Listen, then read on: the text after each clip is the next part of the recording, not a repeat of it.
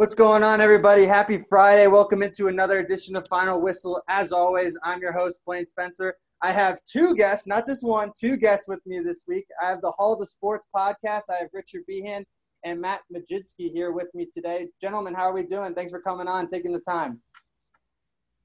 Uh, we're, I mean, I, am great. I, I, don't want to speak from that, uh, but you know, I, am great. We've, uh, you know, been uh, we, we've been doing some some stuff. I know, of course, Matt is up at Syracuse. I've been just kind of uh, hanging out here in Staten Island, New York. But of course, uh, now that we're getting back into college basketball, uh, the NBA doesn't have an off season. College football, of course, uh, NFL football. You know, how could you not? How could how could you not love life right now? Uh, at least in the sports world, I'll, I'll say. Yeah, no, I mean it's going well. Um, I would say I have maybe a little bit tougher skin than Rich, being in the colder part of New York than him. Oh, so uh, I'll throw that out there. But no, obviously doing great. We got college basketball back. That's my favorite sport. So I've just been having a blast over the past week and a half. I couldn't agree more. It's been fantastic to have sports back and just like we're in that peak time of the season where there's sports all over and with the NBA, NHL going to hopefully both going to ramp up soon. So it's going to be loads of fun. So let's talk about what we're going to have on slate today. First off, these two are big college basketball guys. That's what they're known for. So we're going to start off with some college basketball. So we're going to recap some big games that took place this weekend. Uh, this week, excuse me. UNC Texas, Baylor Illinois, Gonzaga West Virginia. We're going also going to preview the one versus two matchup that is Gonzaga Baylor. We're also big Seton Hall guys, Seton Hall alums, so we'll give you a little bit of a niche what we're going to expect tonight as they play the Oregon Ducks out there in Nebraska. So, without further ado, let's recap what's happened. UNC versus Texas. Matt Coleman hit a buzzer beater with 0.1 seconds left on the clock. Had 22 points that helped them win the Maui Invitational, 69 to 67. Texas is known for their defense this year, holding teams under 40% from the field. And this is an interesting component of how North Carolina has really struggled shooting wise, especially coming from the guard position. Rich and Matt, let's Rich, let's start with you. What did you see from that game? You know, it's it's interesting to me because you know you look at UNC last year. Obviously, it was a down year, um, and then Cole Anthony leaves for the draft. Obviously, he didn't play long last year um, because of his injury. But the thing is, for me, is that I will always trust a Roy Williams coach team the problem is is that do they have enough to offset uh, you know everything else that is going on? Of course covid concerns like that. Um, you know i mentioned losing cole anthony. That's huge. Uh, so the question for unc is going to be you know how are they going to offset that? And you know on the texas side besides shaka smart with hair by the way which is really weird i don't know if i uh, i like that. Very weird. But uh, you know for, for them i like blaine like you said blaine uh, defensively, I think they're a really, really solid team, and they're going to keep trending in that direction. I think as the season goes, I don't think this is a flash in the pan uh, type scenario here. So uh, for Texas, I, I, would actually expect Texas to keep rising in the rankings. I don't, I don't necessarily think UNC is going to fall that far, um, but I'm just I, there's more question marks for me with UNC uh, than with Texas right now at this point. Matt, what do you got? Yeah, you know, I mean, when I look at that game, I see a Texas team that I think is a very underrated team. I mean, I think this team has the talent to go to the Final Four, if you want to be truthfully honest. I see a team that has three upperclassmen guards. That's really how you get places in the NCAA tournament. We talked about Matt Coleman, you know, Courtney Ramey and Andrew Jones, two other guards that are really, really good. And again, I see a North Carolina team that I think is overrated coming into this year. I mean, you look at Garrison Brooks, and he's a fantastic talent. But when North Carolina was good, really over the past three, four, five years, they had those big bodies down low. You look at a Kennedy Meeks, even a Luke Maye, someone that can push other guys around. He might have not have had the height, but he was a big body down there. I just don't see that with UNC right now, and I think that's why it's hurting them. They're just not recruiting like they used to. Yeah, and I think what, uh, especially losing a, a, Coby White too in the draft is what a couple years back. Also with that, especially with guard play with UNC, they always have that floor general that you always trust, who's able to get it into those big guys like Brooks, like a Kennedy Meeks or a Luke Maye. But I just wanted to rally off some stats here that I thought was absolutely intriguing. For the first uh, start of the year, this is the North Carolina guards. Love, 27% from the field. Black, 31% from the field. Uh, Platek 37% from the field. Walton 25% for the field. RJ Davis is their best shooter at the moment at 40%, but he also went 3 of 11 in that championship game against Texas. So I feel like they just do not have any shooting that anywhere on the floor at the moment, which is really hindering them. At, while for Texas, you could totally see the growth that Matt Coleman has finally taken on that leadership role to be that guy for Texas, where he's usually that second or third option in recent seasons. So I think that actually played a, a, a, huge role for how Texas is growing and looking in the right direction while UNC is going in the opposite. Right, Rich? Yeah, I completely agree with you there. I mean, I think that when you look at this Texas team, again, you just look at all those guards that I mentioned before, and then obviously with UNC in that game, just if they had had those bigger guys, maybe it would have been tougher for Texas to defend them. But I mean, like you mentioned too, the North Carolina guards haven't been as well as good either. I mean, you even look at like a Joel Berry in past years, you know, they just don't seem to have that dog that will take over, hit those clutch shots, because that's how they really lost that game. I mean, that was a winnable game, and Texas made the plays down the stretch. Yeah, you know, and, and like I kind of said before, I, I, I want to reserve passing judgment on some of these teams early in the season because, again, not everybody got shut down because of COVID 19. But again, it, this is a season that I think is going to be mentally draining, not only on players, but on coaches as well. So I, am going to try and th- this is just me this season. I'm going to try and be a little bit, I'm trying to give a little leeway this year. Um, but, you know, especially early in the season, there's a lot of stuff that needs to be worked out. Um, of course, a lot of stuff off the court as well. Uh, so for these teams, I'm, I'm going to try and you know hold back on judgment for for as long as I can. But you know, there are some things that you need to see where you're like, okay, you know, we're not shooting the ball right now. We just can't make it a trend, right? You know, we can't we can't bridge it over, you know, five, six games. You know, you see it one game, all right, forget it. But you don't want it to be a trend. So I think that's the that's the thing that's going to you're going to have to watch out for this year is these teams saying, okay, uh, you know, let's put the past behind us and let's get to playing our basketball. Absolutely. And picking off of what you said, Rich, I know, especially in this very fluid season with the whole COVID, I think it's going to be the most unique season that we're going to have. And I feel like with teams scheduling, losing games, finding games within a day or two days before they're actually going to go out and play, I feel like uh, the freshmen almost have a little bit more of an advantage because it's going to be more of an AAU type of feel. You're just going to go out there and play. You're not going to do as much in-depth research if you're going to schedule a game last second. So I was wondering what you guys think of how that the freshmen might be able to excel a little bit more this season, especially with all the scheduling mishaps that might be going on throughout the year. You know, that's I mean that's going to be a huge thing, uh, because it's going to have to be so fluid. Um, you know, like you said, you, you think you're playing one game and then you have to play a completely different game, fly halfway across the country. Um, it could help the freshman yeah, 100% from a scouting perspective. Um, but think of the programs that have, you know, those impact freshmen that can make a difference right off the bat. It certainly helps them. Um, but for a team that, you know, maybe doesn't get those big name freshmen and, you know, relies on maybe a little bit of its upper class, but maybe a little mix of both, um, you know, it might be tougher for those guys to say, you know what, you've been playing college basketball one way for two, three years, you know, you take you play one game take a couple days off get in the gym practice uh, do your scouting reports and then you hit the ground running and play the game. This year uh, you know you could have a game on friday uh, go through saturday thinking you're playing one opponent on monday and then somebody else completely slides in. And that might it, it, it might mess with you psychologically. Um, it, it's going to be tough this year like you said playing a very tough season but you know if these kids, you know, want to obviously go on and be professionals and, you know, make their name in the NBA, you gotta, you gotta adapt. And I think that's what this uh, college basketball season is going to be a, about.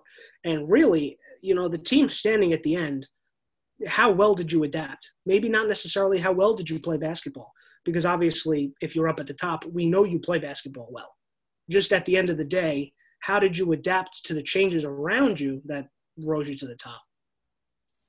Yeah, and not only that, Rich, but I think that the freshmen this year maybe have a little bit of a pressure taken off their backs. Uh, I think that you know a lot of times you go into years, you have these freshmen that come in. They're really high recruits, but they're behind players that are juniors or seniors. They maybe have to wait until half the season to get into the flow of the roster and the depth chart and everything. But sometimes that hurts those freshmen because you know they want to play right away. They think, oh, I'm this top 50 recruit. I should be playing right away, and it, can hurt their confidence a little bit.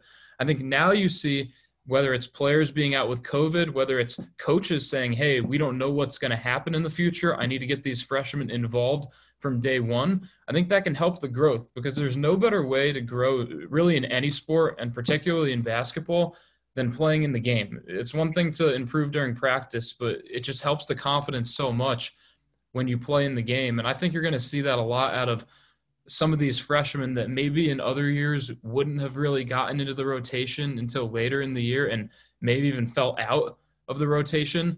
I think you're going to see them become a strong force in a lot of these teams and a lot of deeper teams as well. Yeah, definitely. You guys both made some valid points, and I feel like conditioning is also going to play a huge role of, of why you're going to see so many more teams go deeper into their bench, especially to start the year with the no really of a tr- uh, preseason, no real like training camp going into the year. So we'll definitely see how this season unfolds. Well, let's transition to one of the the other major games that happened that day. We have Baylor, Illinois. That was a top five matchup that took place. The Baylor Bears took down the Illini 82 to 69, which really has been a, a cat, uh, caveat to what Baylor has been doing lately, trying to transition now that they've become a full zone defense, which is really unique. Only a few handful of teams do it. Syracuse, where Matt's at right now, is, is the most known for that. But I think they held Ayo Dosunmu to 33% shooting, which is a huge difference maker of that game, being able to hold probably easily one of the, the front runners to take down the Wooden Award or the Naismith Award uh, for college basketball this season. So I want to get you guys' take of how you've seen the Baylor Bears. They've had a little bit of issues with scheduling and COVID already, but they've already taken advantage of some massive uh, opportunities, taking down Illinois, and they have a huge challenge tomorrow, taking on the number one team in the country, that is Gonzaga. Yeah, and I think we're going to talk about Gonzaga in a little bit, so I won't go there yet. Uh, but Baylor, Baylor is one of those teams that was stopped because of COVID, um, but it looks like they haven't even missed a beat. Uh, that's just how stacked uh, this roster is, for lack of a better word, honestly.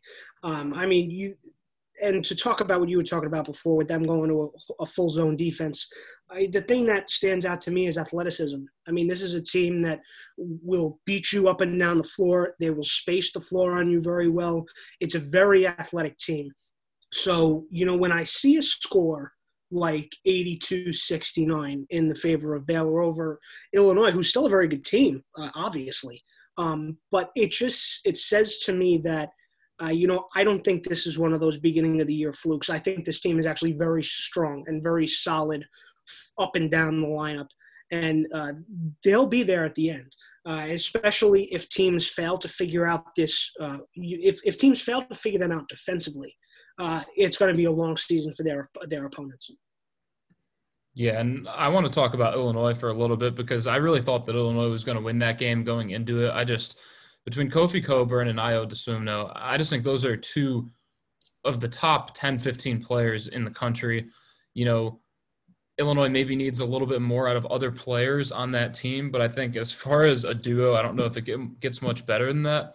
But for Baylor's credit, and Blaine, thanks for mentioning my connection to Syracuse because that's what I was going to go into. You talk about a team going full zone.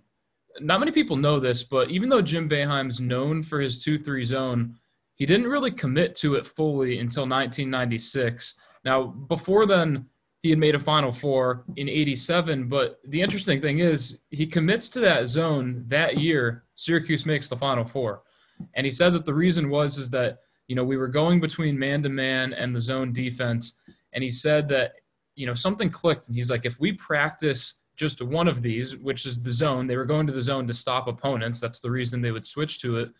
Is that if we commit to this full time, our defense would be that much better. And I think that's what you're seeing out of Baylor because, I mean, Illinois, I expect them to score 80 points or more in most games. And in that game, it just looked like it was far from that. I mean, obviously being held below 70. And I mean, if Baylor can add a little bit more on offense, that's going to be a tough team to take down in March. Yeah, and the the one issue that I had with uh, little with Illinois was that definitely what you brought up, Matt, was the maybe scoring with from more versatility other than that du- duo. Especially like I was a little alarmed when Ohio U only they had to squeak by very late with that three pointer to take that game down against against the Bobcats. And Ohio U does have a, does have a stud and a scorer that kept them in that game, but still, I was very alarmed by Illinois, which is why I thought Baylor was going to be able to lock them down. And the one thing that I love about Baylor's defense is especially when they go into that one-three-one, the athleticism is crucial, but they go with size up top. They put their usually like their small forward or power forward who's got the length who can stretch the floor, who's able to create havoc with the deflections, which Baylor's zone defense has now become accustomed to, is deflections and you run after that. So very interesting to see how the athleticism of Baylor, how they're matching up, and especially for Illinois, I think they still have a long way to grow. I definitely see them as a def, uh, uh, an elite eight, Final Four contender with just with those with the duo themselves. They can he, they can easily take them there, but we have to still see. They need to find a third option. I think that just needs to give them enough to take the uh, the, the weight off of the dynamic duo that is for the Illini. Well, let's transition to the last game that we're going to have a little recap here was the Gonzaga versus West Virginia. Gonzaga squeaked by with an 87 to 82 victory. Gonzaga currently the number one team in the country. And for me personally, they've looked like the most impressive team in the country, already taking down two top 12 opponents in West Virginia as well as Kansas. I think that Kansas victory was probably the most dominant win I've seen this so far this season that happened uh, last week. I am a little alarmed with the Jalen Suggs foot injury. When he came back in, he didn't look as healthy as you want, especially as a stud freshman. But they have a three-headed monster in Timme Suggs, and I can't really say his last name, Olojale. I think that I might have botched it, but oh well. Um, but still, they definitely they shot 49% from the field. That offense is lethal. I think they're a little bit susceptible on the defensive end, though, which might be their only critique that I have at the moment. West Virginia was able to only shot 38% from the field, but they got to the free throw line plus 35 times, which kept them in that uh, basketball game. Uh, Matt, let's go to you first. What do you see from the Gonzaga West Virginia matchup? I also learned a lot from the Mountaineers as well that, that they're going to be a tough out, especially in the Big 12. Yeah, I mean, I'll start with that, I guess. Sometimes I'm hesitant on West Virginia just because I feel like they're an overhyped team because of their defense a lot of years. But the fact that they were able to compete with Gonzaga even before that Jalen Suggs went down was impressive. But I mean, I think Gonzaga is by far the title favorite at this point. I mean, you mentioned between Time, Ayayi, Suggs, and Kispert, and Andrew Nembhard too. I mean, they've got like five guys there that would start on any program in the country. And I just think you look at a Gonzaga team that can score the ball, they can shoot the ball, they have senior leadership, they have transfers that have experience from Power Five conferences, so they're not going to be afraid of any moment. And all that combined, Gonzaga by far, the fact that they were able to rebound after Suggs went down too, because West Virginia went on that little run, and then Gonzaga kind of got back as a team, and then Suggs comes back, and just all of that combined. And I think Gonzaga is by far my favorite. You know, Matt and I were actually talking about this before, and you know, I, I watched that game the other night and I said, okay, this is actually the first time in mm, a couple years that I actually look at a Gonzaga team and I'm like, okay, this team actually might do it. Just because I, I'm never sold on a Gonzaga team because they play in the West Coast Conference. And I know that might be a dumb idea to have. But my thing is, when you face elite competition over the course of your entire year, it helps you when you get to March when you're Gonzaga and you're playing in the West Coast Conference, you're maybe playing outside of your out of conference schedule. In conference, you're maybe playing two to four hard games a year. I'll say hard in quotation marks because even then, I really don't think they're that hard. But this year, uh, I don't. It, this year, it doesn't really depend on who they're playing. Like you said, Matt, one through five, they're probably the most solid team in the nation, and I firmly believe that. Uh, you look at what everybody did the other day: Nembhard, Suggs, Ayayi, uh, Kispert, Timme. Everybody's in there, and everybody's getting points. So it's not like they're a one-headed machine where it's like, okay, dump the ball down inside to Timme, and he'll get 25 points a game, and Nembhard's going to get maybe 10 to 12. Well, that's not the case because Nembhard still had 19 points. So for me, you look at this Gonzaga team, and it's like, okay, I actually this is a team I can actually buy into now. Uh, as you know, as for the Suggs injury, it's you know you just hope he's the same player. He came back into the game, didn't look the same, but you know at least he was out there to. I don't know if he was really out there to make a difference after the injury, but he was out there to maybe kind of be a decoy a little bit. So you know even if he's not hundred percent, you know Mark Few might still throw him out there however many minutes a game just to say, okay, you know, you'll you'll focus a little bit on Suggs. Maybe it'll take the pressure off of a Timme or a Nembhard. Uh, so it, it's going to be interesting to see now how Gonzaga goes forward. Um, this is a team that I really like uh, going down into March. Oh, absolutely. And they definitely have. I think the only issue that I've seen so far with the Zags is that they are only they only have an eight man rotation going. So I think I mean, at the moment, that's probably not that big of a deal, and especially when they get into WCC play, they'll they'll definitely stretch that bench out. So, but still, I think that's the only critique I have for them right now at the moment is that they're only playing eight guys, and that might take a toll on them. It's, but they're as soon as you get to WCC play, they'll be up, they'll be blowing out teams, and they'll be playing 11 or 12 deep, I think. But let's transition to tomorrow's matchup. That is Zags versus Baylor, one versus two. I think it's going to be extraordinarily to watch a very offense versus defense versus mindset with the Baylor D and the versus the Gonzaga's O. And I don't think Gonzaga will go past the eight man rotation again tomorrow. And Baylor has a lot more depth. What do you guys see and what do you guys want to see from both teams tomorrow? You know, just for Gonzaga, I want to see, uh, you know, kind of like how I talked about before, I want to see how they adapt to facing this kind of defense. Um, again, very solid one through five. So it might help them space the floor a little bit on offense. I think that'll go a long way. I do eventually think that uh, Gonzaga does win the game. I don't know by how much, or I don't even know what the spread is at this point. I didn't even look that up.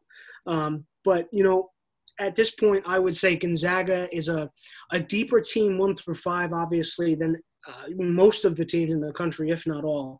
Um, the, the bench is a little that bench might come into play if you know Suggs can't go all those minutes. Uh, you might have to start rotating in and out. But you know, at the end of the day, I just think uh, Gonzaga is a is is a much better team one through five. So I'll say that uh, you know if Gonzaga is conditioned properly, of course, uh, you know that that they should be able to take off take off Baylor. Yeah, for Baylor, I really want to see how they do against a good team that's also smart because not that Illinois or Kansas aren't smart, but they obviously are, you know, a lot of freshmen, sophomores, junior players, you know, especially those main two guys on Illinois and, and Kansas just churns guys in and out like it's nothing. But, you know, Gonzaga is a team that has a lot of guys that have been in college basketball for a while. They're smart. They're not going to be fooled by some of those one three one principles like a lot of the guys on Illinois or Kansas might have. So I just want to see how, you know, they do that, and I want to see how Gonzaga is able to, you know, just apply that offensive pressure throughout the whole game. Because here's an Illinois team that, or excuse me, a Baylor team that you know will still be able to play really good defense. Like, let's not be fooled. This Gonzaga team won't turn the ball over as much, but it's a Baylor team that's still gonna, you know, create tough shots and all that, kind of like a Virginia will do. So I just want to make sure that Gonzaga, you know, while they might not be fooled, is still going to be able to put up some points because that would be a little bit alarming. You know, as this is kind of really a big, big test to see how good Gonzaga really is. And like you mentioned, Rich, they don't have many of those other tests as the season goes on. So, you know, you want to make sure that they don't just fall and if they go under 75 points, it'd be like, okay, well, when they play a good defense, you know, this could happen. Yeah, I think this is going to be a very unique situation for uh, both teams, especially I think the Gonzaga guard play is going to be very critical, especially in that zone. You're going to have to shoot over the zone probably seven times out of 10, and they have absolute snipers with Kispert and Nembhard.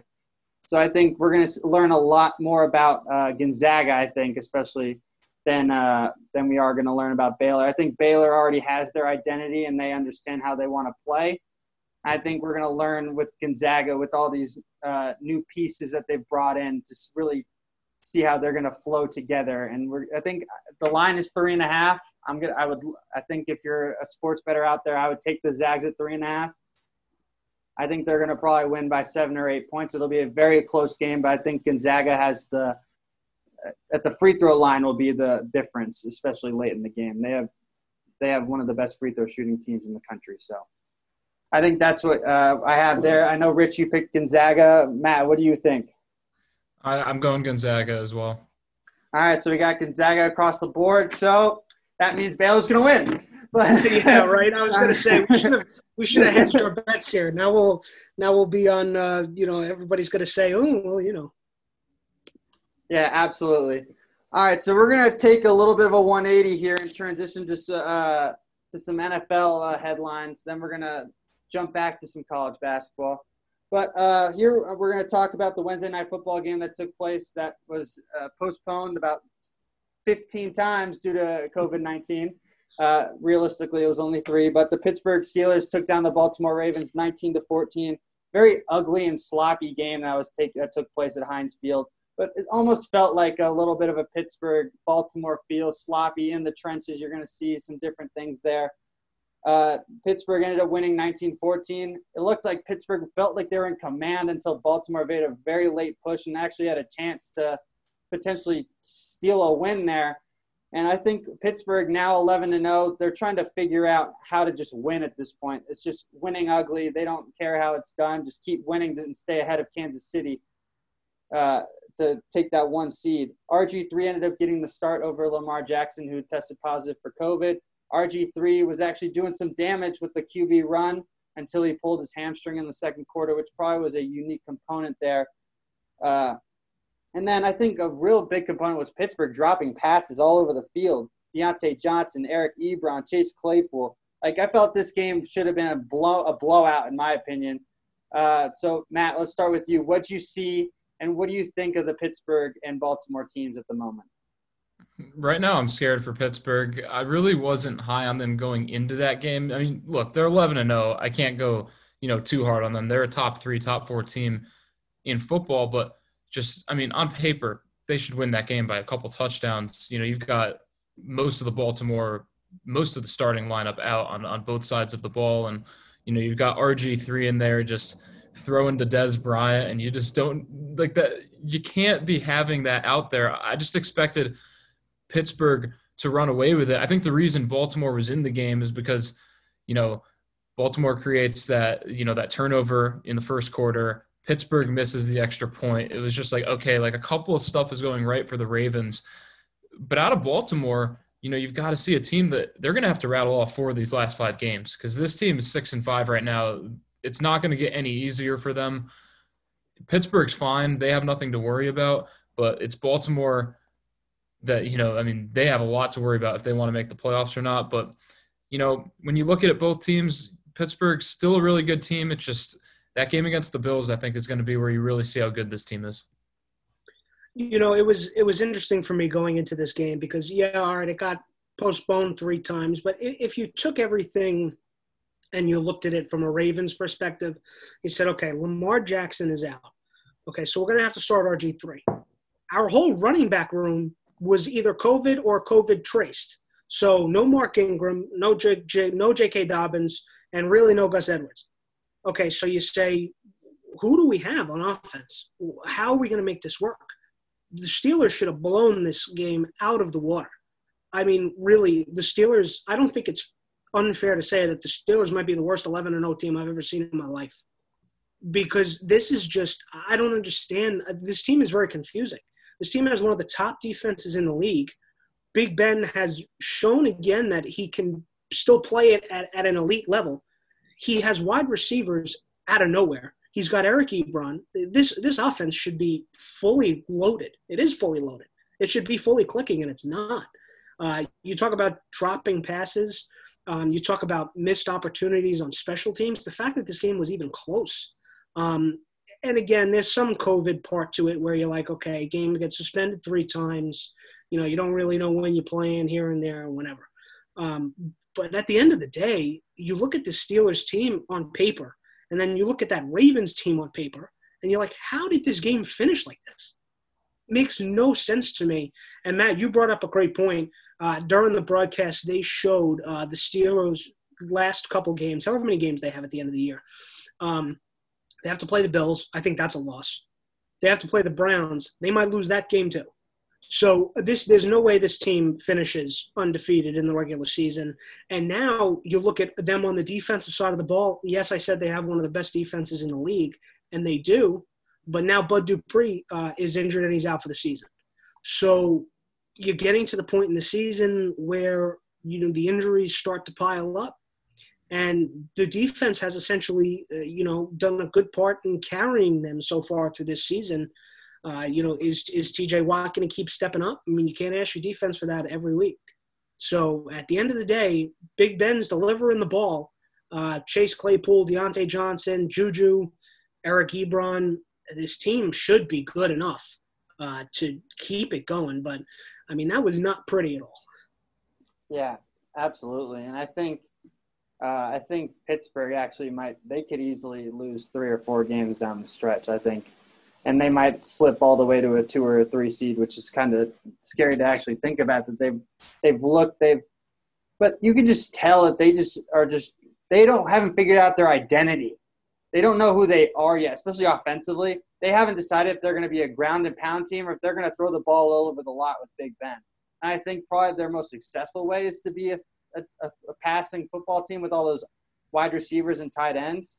But I think they just they haven't figured it out yet, especially playing at Heinz Field. And you think of Pittsburgh, you think of defense, you think the Terrible Towel, you think you're going to run the ball down your throat with Jerome Bettis. So, but like, so you feel like Pittsburgh is just still trying to figure out who they are, which is a little too, almost too little too late to have your identity trying to find at this point. So I just want to get your quick input, guys. Who are your guys' top teams to contend at the moment? Uh, let's start with uh, Rich. Who do you have? Just give me your top two teams in both conferences that you think are the probably going to be in the conference championships. You know, it, it's such a tough question sitting here right now. I mean, obviously the Chiefs are up there. Um, I like this, uh, even though I think they're going to lose a couple games down the stretch. I, I still do think the Steelers will be there at the end, uh, however long they get through the postseason. But you know, I, the Chiefs are just they're too good on offense. You know, we had the same conversation last year. Okay, the Chiefs' defense really wasn't that good, but their offense was just that much better that it didn't really matter that the defense wasn't that good. You when you score 40 points a game. So I think you're having the similar conversation this year with the Chiefs. I think the Steelers will be there at the end. Um, I think the Bills have a good chance of being there at the end. I know I'm not really giving you a straight answer, but uh, you know, I, I think these are these are some teams that I would look out for. On the NFC side, you know, at the start of the season, I really thought it was going to be the Seahawks. Russell Wilson was playing at an MVP level. Now he's kind of fallen off, and that defense is atrocious. I mean, they trade for Jamal Adams and they get worse, which I don't still don't understand how that happens. Um, but you know, I thought it was going to be the Seahawks there for a little bit. Then I thought maybe maybe the Bucs do figure it out. Maybe Brady and Arians do figure it out. And then he goes and throws three picks. Uh, you know, last week or the week before. Uh, so uh, at this point, the Saints had a really good chance before Brees got hurt. Uh, so you know, I like the Saints, but Taysom Hill's done a good enough job. Uh, will he be a good enough quarterback in the in the postseason to get it done? No, probably not. So the NFC, I would say, is really up for grabs. Um, but I'll give you the I'll give you the Packers. I think the Packers are there at the end. Well, Rich did about uh 15 teams there. So I was gonna say I gave you the whole. He, he, picked that. He picked everyone that was in contention, basically. the original too.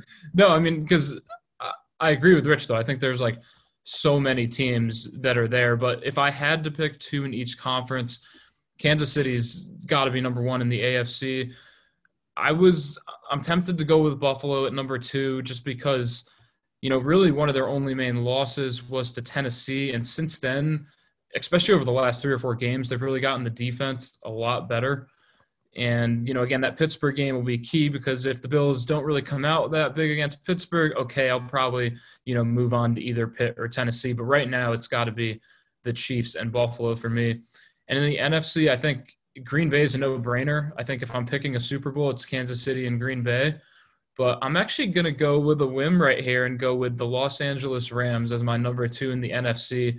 This is a team that's defense has given up less than 20 points, excuse me, less than 23 points in each of the last three games. They had a rough outing against the Dolphins, but really over the past five, six, seven games, that defense has been real good. It seems like Jared Goff is playing a lot better on offense. He had a really rough game against San Francisco, but before that, he was throwing the ball really well. Um, so I'd like to see, obviously, how they do over the next couple games. They got a tough game against the Cardinals coming up, and then down the stretch, they've got the Seahawks in Week 16. But right now, something just telling me the Rams. I mean, they're really kicking it in full gear lately. Yeah, and I think uh, we didn't really mention. You just mentioned the Rams. I think the Rams, out of especially, have the most complete team at the moment. They know what they they have the offense, they have the defense, they have the special teams. And I think right now at the moment, if you're looking at completeness, especially in the NFC, the Rams definitely have to be there. I, for me, I'm a huge advocate of the Green Bay Packers as well. I, I mean, I'm diehard Aaron Rodgers, growing up in the Bay Area. I mean, he's he's he is the uh, best thrower of the football that I've seen. But now there's Patrick Mahomes, but still, the first that I've seen up close. And so I think definitely the Packers are there. I actually had a little. I was on the another podcast this past weekend, and I threw out the Indianapolis Colts, and then they ended up getting blown out by Tennessee.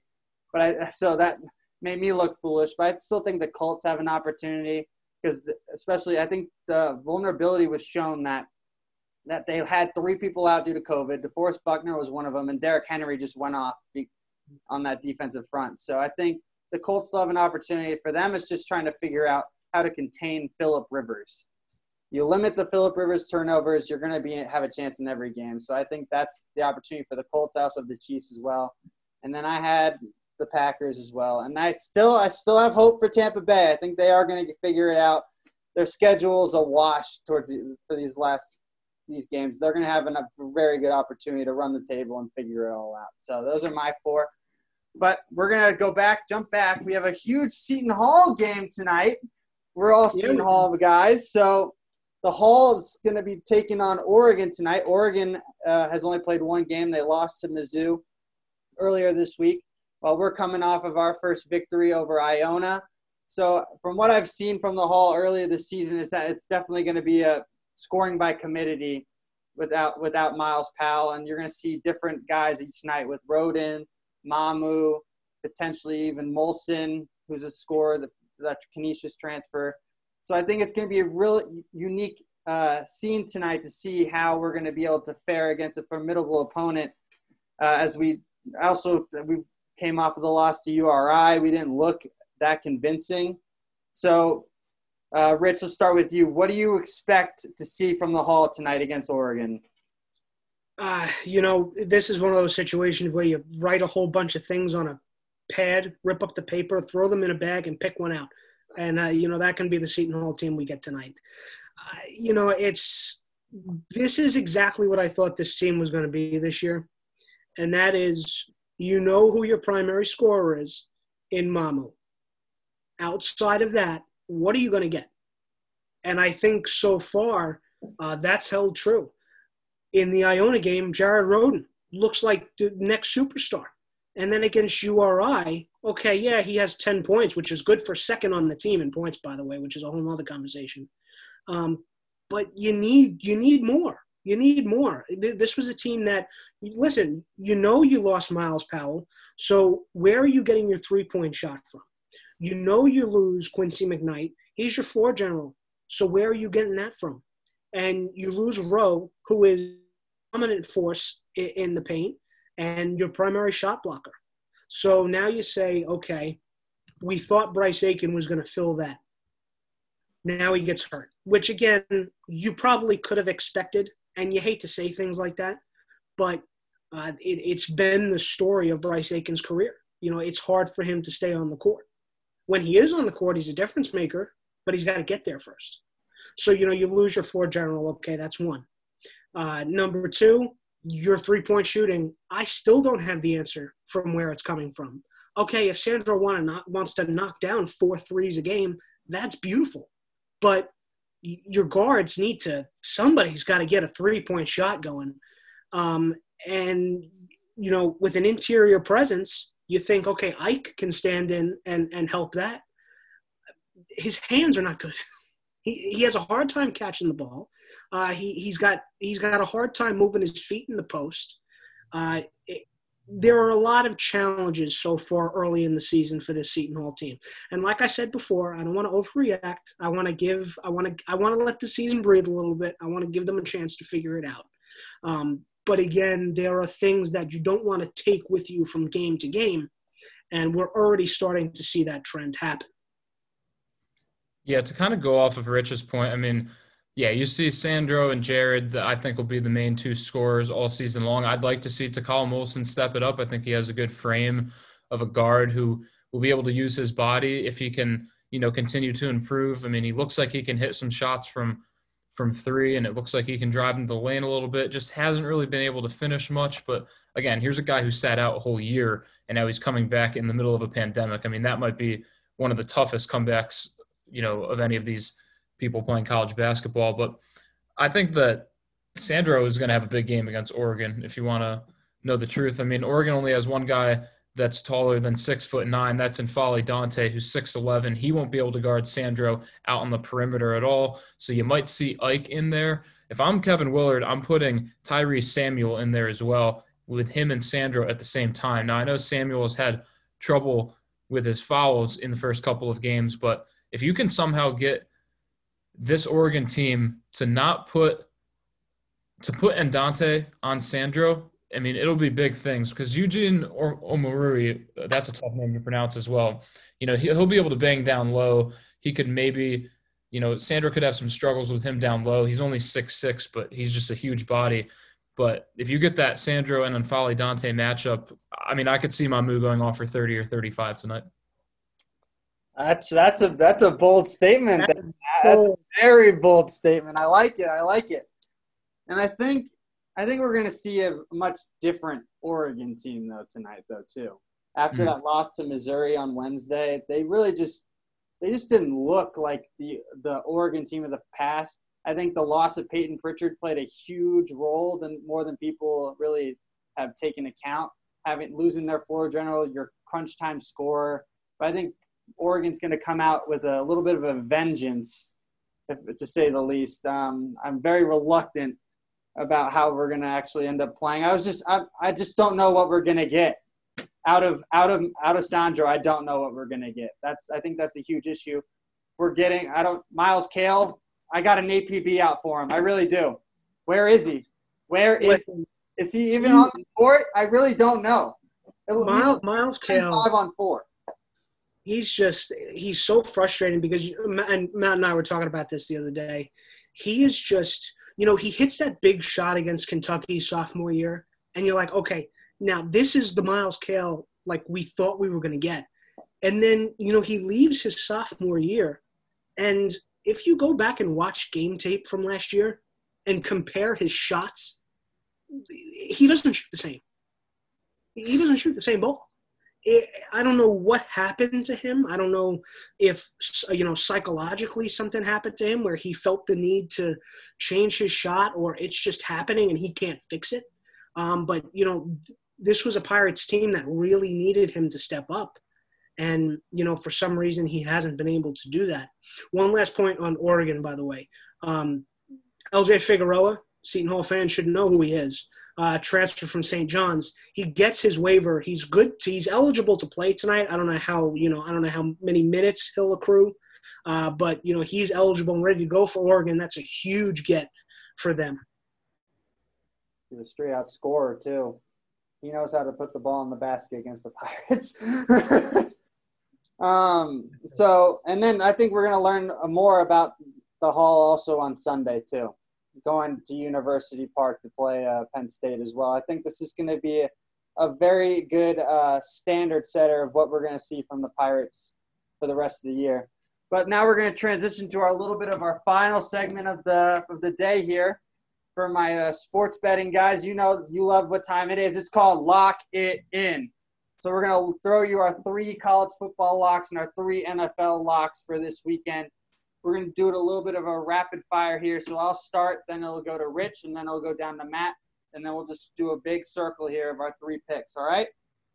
So we're going to start off with some college football. For my first pick, I've got Oklahoma State minus two and a half on the road at TCU. Why? Oklahoma State still has a very slim chance of being able to sneak into the Big 12 championship. They need a lot of help, but there's still an opportunity for them. And you all, with Chuba Hubbard, Spencer Sanders, and Ty Wallace, they're going to score points. And I just don't know what you're going to get from the Horned Frogs and TCU. Max Duggan, he's very inconsistent with throwing the ball down the field. I know he's a very quality runner, especially in that read option play, but I just don't know what you're going to get. So I love Oklahoma State at minus two and a half. All right, Rich, what do you got for your first one? I'm going to give you Alabama minus 30 against LSU right off the bat. Okay, now this is a this is a weird one because this is the largest uh, this is the largest margin of any team coming off a national championship win. So LSU, as as much as it pains me to say this because I love Ed Orgeron and I love that program, they haven't figured it out.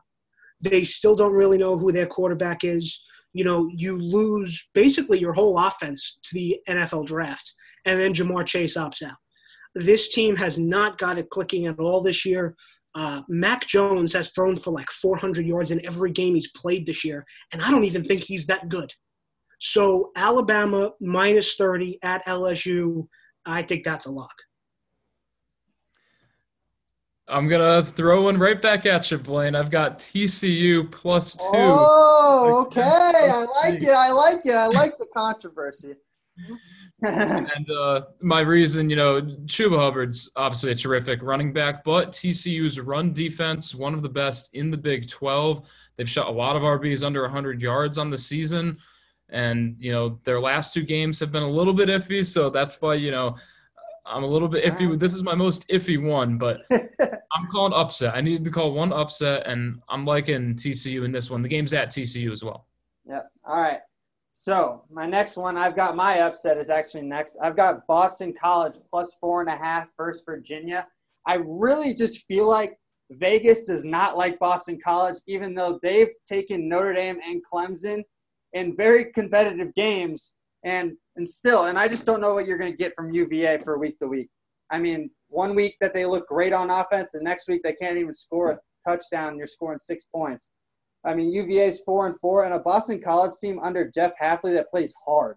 Six and four, they've got something to prove. I think he's really building a great culture there at Boston College, and I think they're going to be a real threat next year for being a potential outside dark horse to make a run at the ACC title game. So Boston College plus four and a half. I would actually take them to win outright for a better odds there. That's my upset right there. I also have an upset here on my second pick, and I'm just going to preface it by saying Penn State should not get 11 and a half points versus anybody. Okay, this is ridiculous. I looked at this game and I saw this, and I was like, what is going on here? First of all, James Franklin's probably out at the end of the year. Okay, this is a Penn State program that has completely turned on its head and James Franklin hasn't had hasn't been able to do anything to stop it.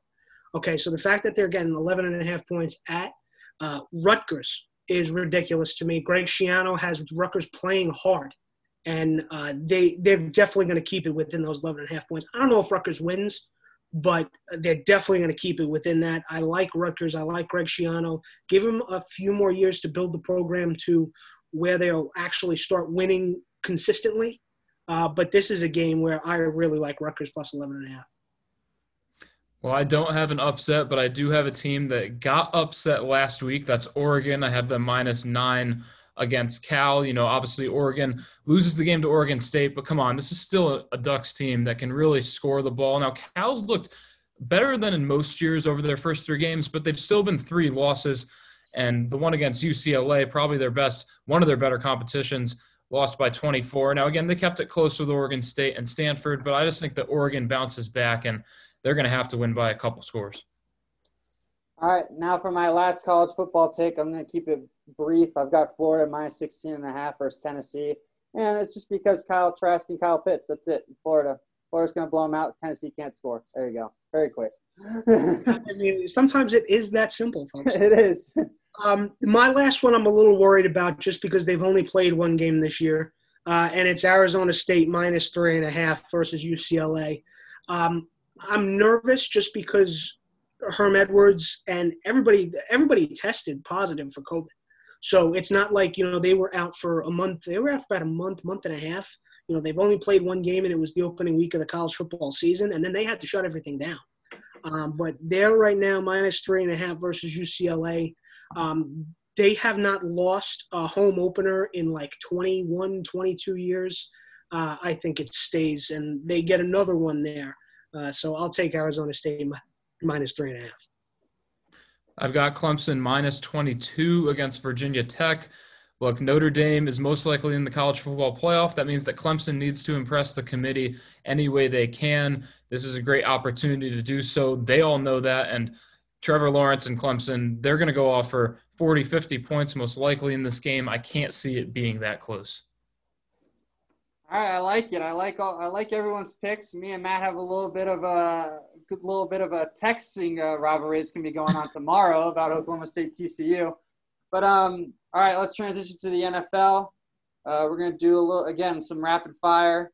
Uh, here, I news just broke. Daniel Jones is doubtful, so Seattle is minus nine and a half at the moment. Jump on the line now.